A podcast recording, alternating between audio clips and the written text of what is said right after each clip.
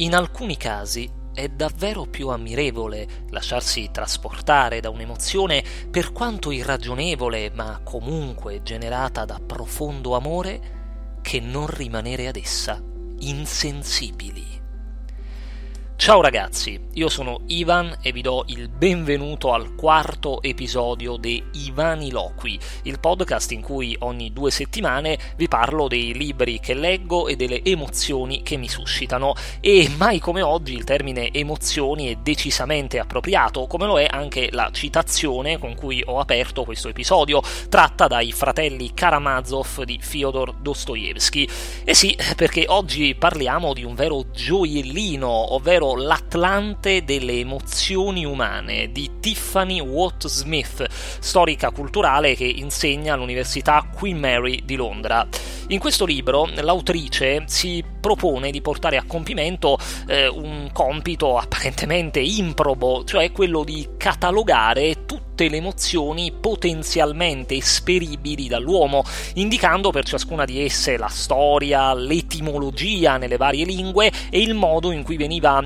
come dire, socialmente considerata nelle varie epoche storiche. E infatti eh, per ogni emozione ci sono tantissimi esempi tratti da opere letterarie, filosofiche, cinematografiche, teatrali, ma anche con riferimenti a fatti di stretta attualità. Ora, l'intenzione di Smith non è però quella di farci credere che le emozioni si possono incasellare l'una dopo l'altra in compartimenti stagni dai confini solidi e definiti. Tutt'altro. La Smith intende mostrarci le connessioni tra le emozioni. Infatti,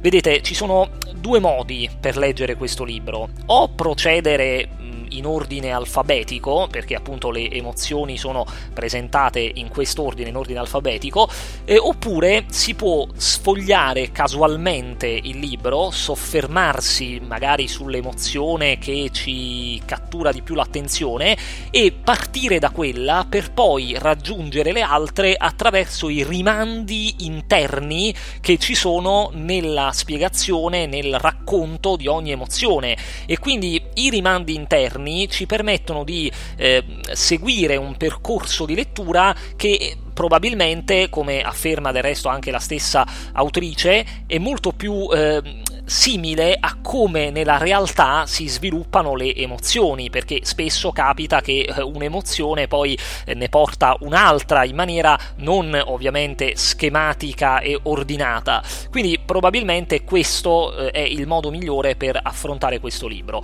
La Smith vuole quindi aiutarci a espandere la nostra sfera emotiva, facendoci comprendere meglio eh, l'origine e la natura delle nostre emozioni e soprattutto e qui secondo me sta l'aspetto più interessante di questo libro, facendoci scoprire delle emozioni che pochi di noi conoscono, oppure per le quali la nostra lingua, l'italiano, non ha un nome, mentre quelle di altri popoli sì.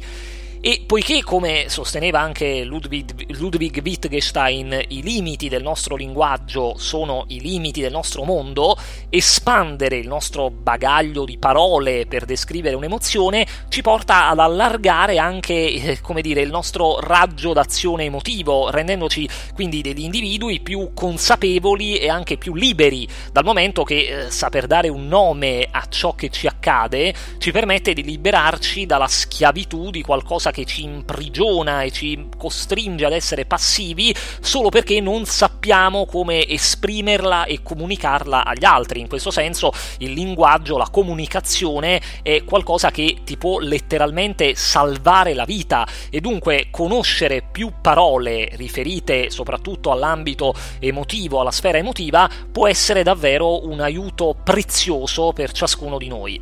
Ora, iniziamo però con il capire che cos'è un'emozione. Perché, eh, vedete, mh, da un punto di vista puramente eh, scientifico,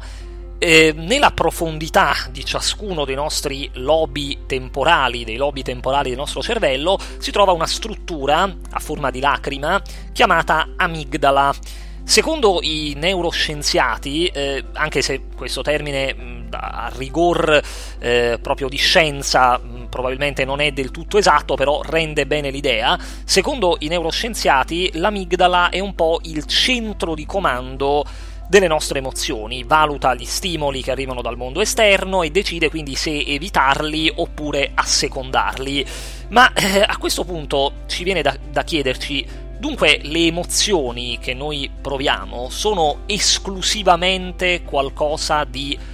biologico, qualcosa di neurobiologico?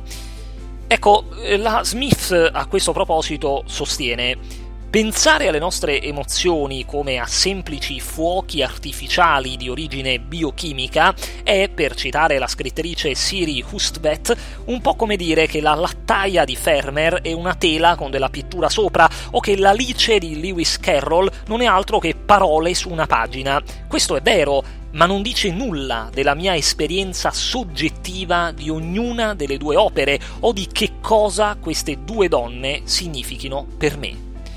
Cosa ci vuole dire qui la Smith? La Smith ci vuole dire che in realtà, anche se da un punto di vista eh, neurobiologico possiamo sapere quali sono i particolari circuiti del nostro cervello che si attivano quando si prova una determinata emozione, il modo in cui un singolo individuo proverà quella emozione è del tutto individuale e del tutto diverso da persona a persona. Ad esempio, non tutte le persone provano, provano le stesse sensazioni fisiche quando sono impaurite. E, e, quindi c'è una grande varietà di risposta individuale alle emozioni e quindi in questo senso, come giustamente dice eh, l'autrice di questo libro, sarebbe riduttivo eh, dire esclusivamente che l'emozione è qualcosa di legato al processo neurobiologico eh, del cervello, il che ovviamente è vero, ma non si può ecco, ridurre l'esperienza soggettiva che appunto è, come abbiamo detto è molto variabile di un'emozione a questo. Ora, eh, la, Watt Smith eh, ripercorre il, eh, la storia delle, delle, emozioni, la storia proprio del concetto in sé di emozione nella prefazione del libro e eh, fa notare come eh, praticamente fino al 1830 nessuno di noi poteva davvero dire di provare un'emozione perché quello che si provava aveva all'epoca altri nomi, passioni, accidenti dell'anima, sentimenti morali, eccetera. E mm, anche se eh, l'inglese del periodo parlava già di emotions, che deriva dal francese émotion, si trattava di una parola imprecisa che descriveva qualsiasi genere di movimento di un corpo e di un oggetto. E poi comunque, eh, grazie anche a Charles Darwin, siamo arrivati al concetto che abbiamo oggi di emozione espressione, infatti nel 1872 Darwin eh, scrisse l'espressione delle emozioni nell'uomo e negli animali, un'opera in cui sosteneva che le nostre emozioni non fossero reazioni prefissate ad uno stimolo, ma il frutto di processi evolutivi durati milioni di anni. E eh, ciò che è molto importante però appunto nel, nell'opera di, eh, di, Smith, al di là anche della eh, storia del concetto di emozione, è come dicevo prima che ehm, quando parliamo di emozioni, secondo anche eh, l'antropologo americano Clifford Gertz,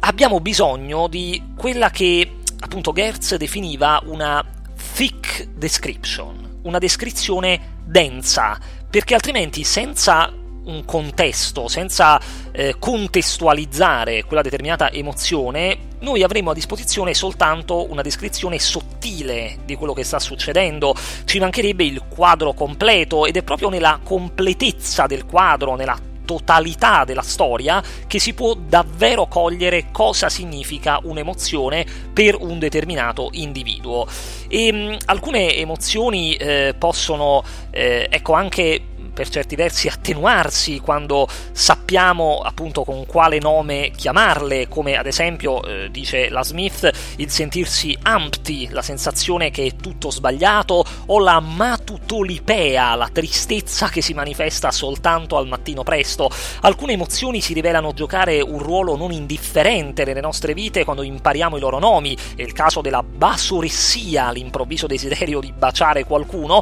o del Gezelligheid, il senso di accoglienza e conforto che deriva dallo stare in casa con gli amici durante una notte fredda. E poi a volte scoprire quali emozioni provino gli altri può far sembrare meno strane e isolanti le nostre. E questo è, secondo me, l'aspetto, come dicevo anche prima, più interessante, più utile anche del libro della Smith, che tra l'altro da quando eh, l'ho letto mi ha eh, portato a soffermarmi maggiormente, a riflettere maggiormente quando sto provando un'emozione. E ho selezionato quattro emozioni eh, per farvi capire come l'autrice tratta e affronta ogni singola emozione. E naturalmente ne ho selezionate quattro ma le emozioni contenute in questo libro sono ben 156 tanto è vero che il sottotitolo dell'opera è 156 emozioni che hai provato che non sai di aver provato che non proverai mai ad esempio, ecco, una che mi ha eh, particolarmente colpito a proposito di eh, quelle emozioni, come dicevo prima,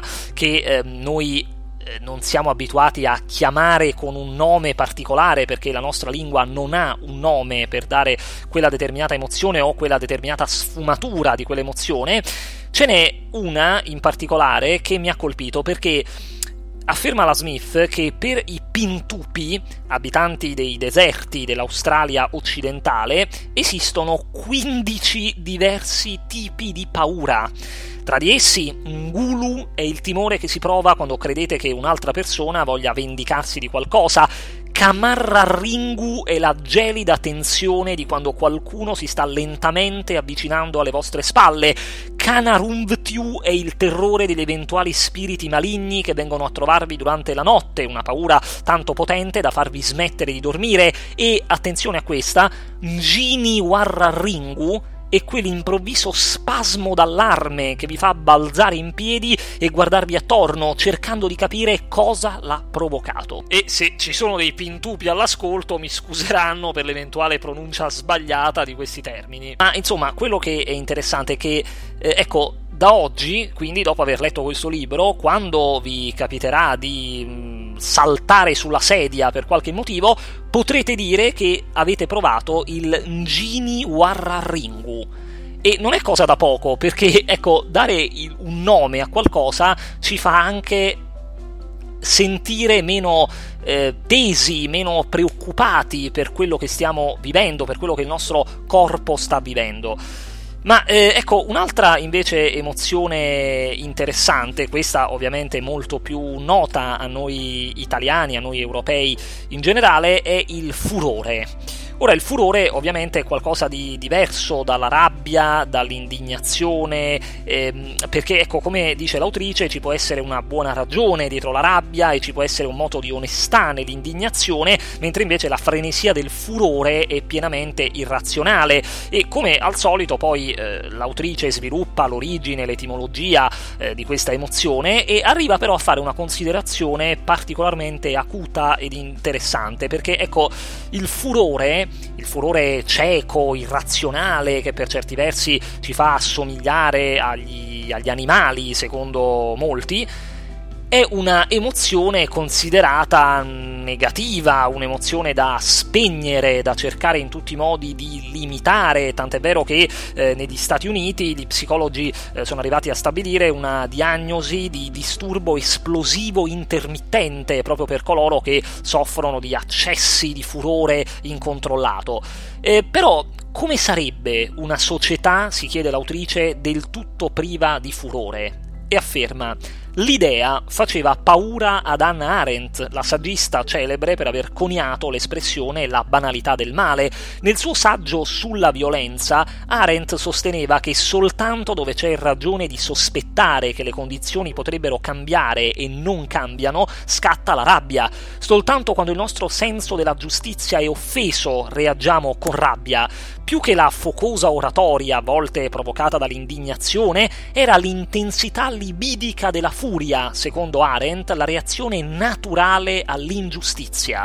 Tentare di curare una persona da questa emozione vorrebbe quasi dire privarla dell'umanità, contrariamente dunque a quanto eh, si può tradizionalmente pensare, cioè al fatto che il furore ci avvicina a, più agli animali che agli esseri umani.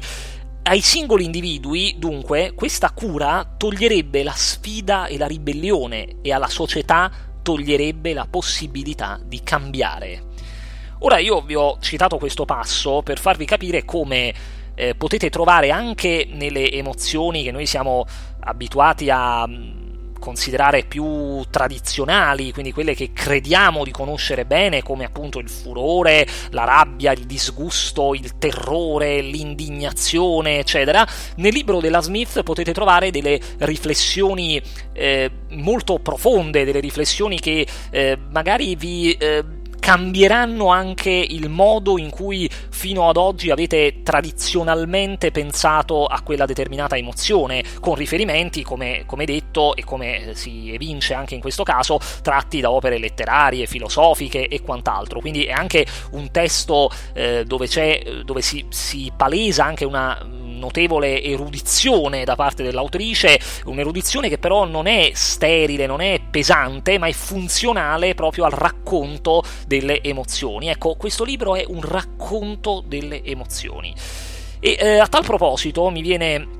in mente di citarvi anche un'altra, un'altra interessante eh, riflessione fatta dalla, eh, dall'Arendt, a propo- eh, scusate, dall'Arendt, sì, dalla Tiffany Watt Smith, a proposito del termine della parola vergogna.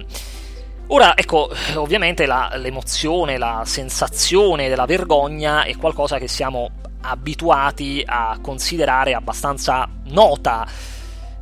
quello che ci fa notare eh, la Smith è questo però. Negli anni 40 la studiosa di antropologia culturale Ruth Benedict stabilì una differenziazione tra culture della vergogna e culture della colpa, che è ancora oggi tenuta in una certa considerazione. Il fenomeno del senso di colpa cattolico è ben conosciuto a noi tutti, ma Benedict sosteneva che tutte le società di fede cristiana fossero culture della colpa e che i loro componenti venissero spinti a sentirsi in colpa, a provare vergogna in maniera personale e privata quando non non avevano rispettato il codice morale. All'opposto, Benedict credeva che le culture della vergogna, di cui considerava il massimo esempio il Giappone, mantenessero intatto il loro status quo attraverso la minaccia della pubblica umiliazione e dell'ostracismo sociale. In una cultura della vergogna, diceva lei, il bene comune veniva considerato più importante di quello individuale e le persone che non riuscivano a comportarsi secondo un canone prestabilito portavano disonore non soltanto a loro stesse, ma a tutta la la loro famiglia al completo. Gli antropologi contemporanei dicono, giustamente, che ridurre un'intera cultura ad una singola emozione è troppo semplicistico, eppure i giornalisti e gli altri esperti che cercano di capire quale mentalità possa portare una persona a commettere un delitto d'onore o un suicidio rituale finiscono spesso e molto in fretta a parlare di cultura della vergogna. Di conseguenza la vergogna stessa viene fatta sembrare qualcosa di estraneo e bizzarro, come se gli unici a provarla o a provarla con intensità intensità siano gli immigrati con scarsa capacità di gestire le proprie passioni tumultuose, ma questo non riflette davvero quale sia il posto della vergogna nella cultura occidentale. Vergognarsi di qualcosa, come ha detto Salman Rushdie, non è un diritto esclusivo dell'Est. Quindi vedete che eh, nelle considerazioni che la Smith fa su ogni emozione ci sono anche delle riflessioni, potremmo dire, di natura antropologica, di natura sociologica e questo eh, conferisce ulteriore eh, importanza, ulteriore eh, pregnanza a quest'opera. Eh, ad esempio, eh, ecco, proprio rimanendo in tema di vergogna, c'è un'altra emozione che ehm, noi siamo abituati a provare, ma per la quale in italiano non c'è in realtà un nome preciso, che è la cosiddetta vergüenza aliena dove aliena significa appunto in spagnolo altrui, estranea e vergüenza sta per vergogna, appunto umiliazione. La vergüenza aliena è un'umiliazione vissuta per interposta persona che di solito si prova nei confronti di uno sconosciuto. Dunque quando eh, noi ci sentiamo in imbarazzo, proviamo vergogna per vedendo un perfetto sconosciuto che si mette in ridicolo oppure che compie delle azioni imbarazzanti, stiamo provando ciò che in Spagna chiamano la vergüenza aliena. Ecco, quindi vedete che anche senza dover necessariamente andare a scomodare culture eh, molto distanti da noi, come quella dei pintupi che ho citato prima, possiamo anche rimanendo nell'ambito del nostro continente, dell'Europa, scoprire che in paesi comunque eh, relativamente vicini al nostro come la Spagna, si possono utilizzare parole per indicare delle specifiche emozioni che noi invece non eh, sappiamo come nominare. Dunque, eh, questa è la, eh, la, chiave, secondo me, per approcciarsi a questo libro, cioè la volontà di espandere la propria sfera emotiva, di capire come dare un nome a certe cose che nella nostra lingua un nome non ce l'hanno. Dunque, io credo di di avervi insomma invogliato a leggere questo libro, se non altro lo spero e spero che mi lasciate anche eh, dei commenti per magari farmi sapere voi come eh, vi rapportate alle emozioni, cosa ne pensate eh, di questo discorso relativo alle emozioni e come ehm, venite a patti anche con le vostre emozioni. Insomma, inneschiamo una bella discussione nei commenti. Ovviamente io vi ringrazio per avermi ascoltato fino a qui, eh, vi invito, nel caso in cui abbiate apprezzato l'episodio, di condividerlo su tutti i vostri social, perché naturalmente il mio progetto è un progetto che vive, si basa sulle condivisioni, quindi se vi piace ciò che faccio nei vaniloqui, fatelo conoscere ai vostri amici, portateli qui sul canale e sviluppiamo una bella discussione tutti assieme. Eh, il progetto, tra l'altro, sta crescendo sempre di più. Eh, posso anche anticiparvi che ho in mente eh, nel prossimo futuro di eh, inaugurare delle nuove rubriche anche con degli interessanti featuring, delle interessanti eh, collaborazioni. Eh, per il momento non posso ovviamente dirvi niente di più preciso, però insomma il progetto si espande, quindi eh, sostenetelo ovviamente se lo ritenete opportuno. Io in descrizione come al solito vi lascio il link Amazon per acquistare il libro. E che dire vi ringrazio per essere stati con me anche oggi. E noi ci vediamo ovviamente tra due settimane con un nuovo episodio. Io vi lascio ricordandovi come al solito la eh, bellissima citazione eh, di eh, Daniel Pennac secondo cui un libro ben scelto ti salva da qualsiasi cosa cosa, persino da te stesso. Alla prossima!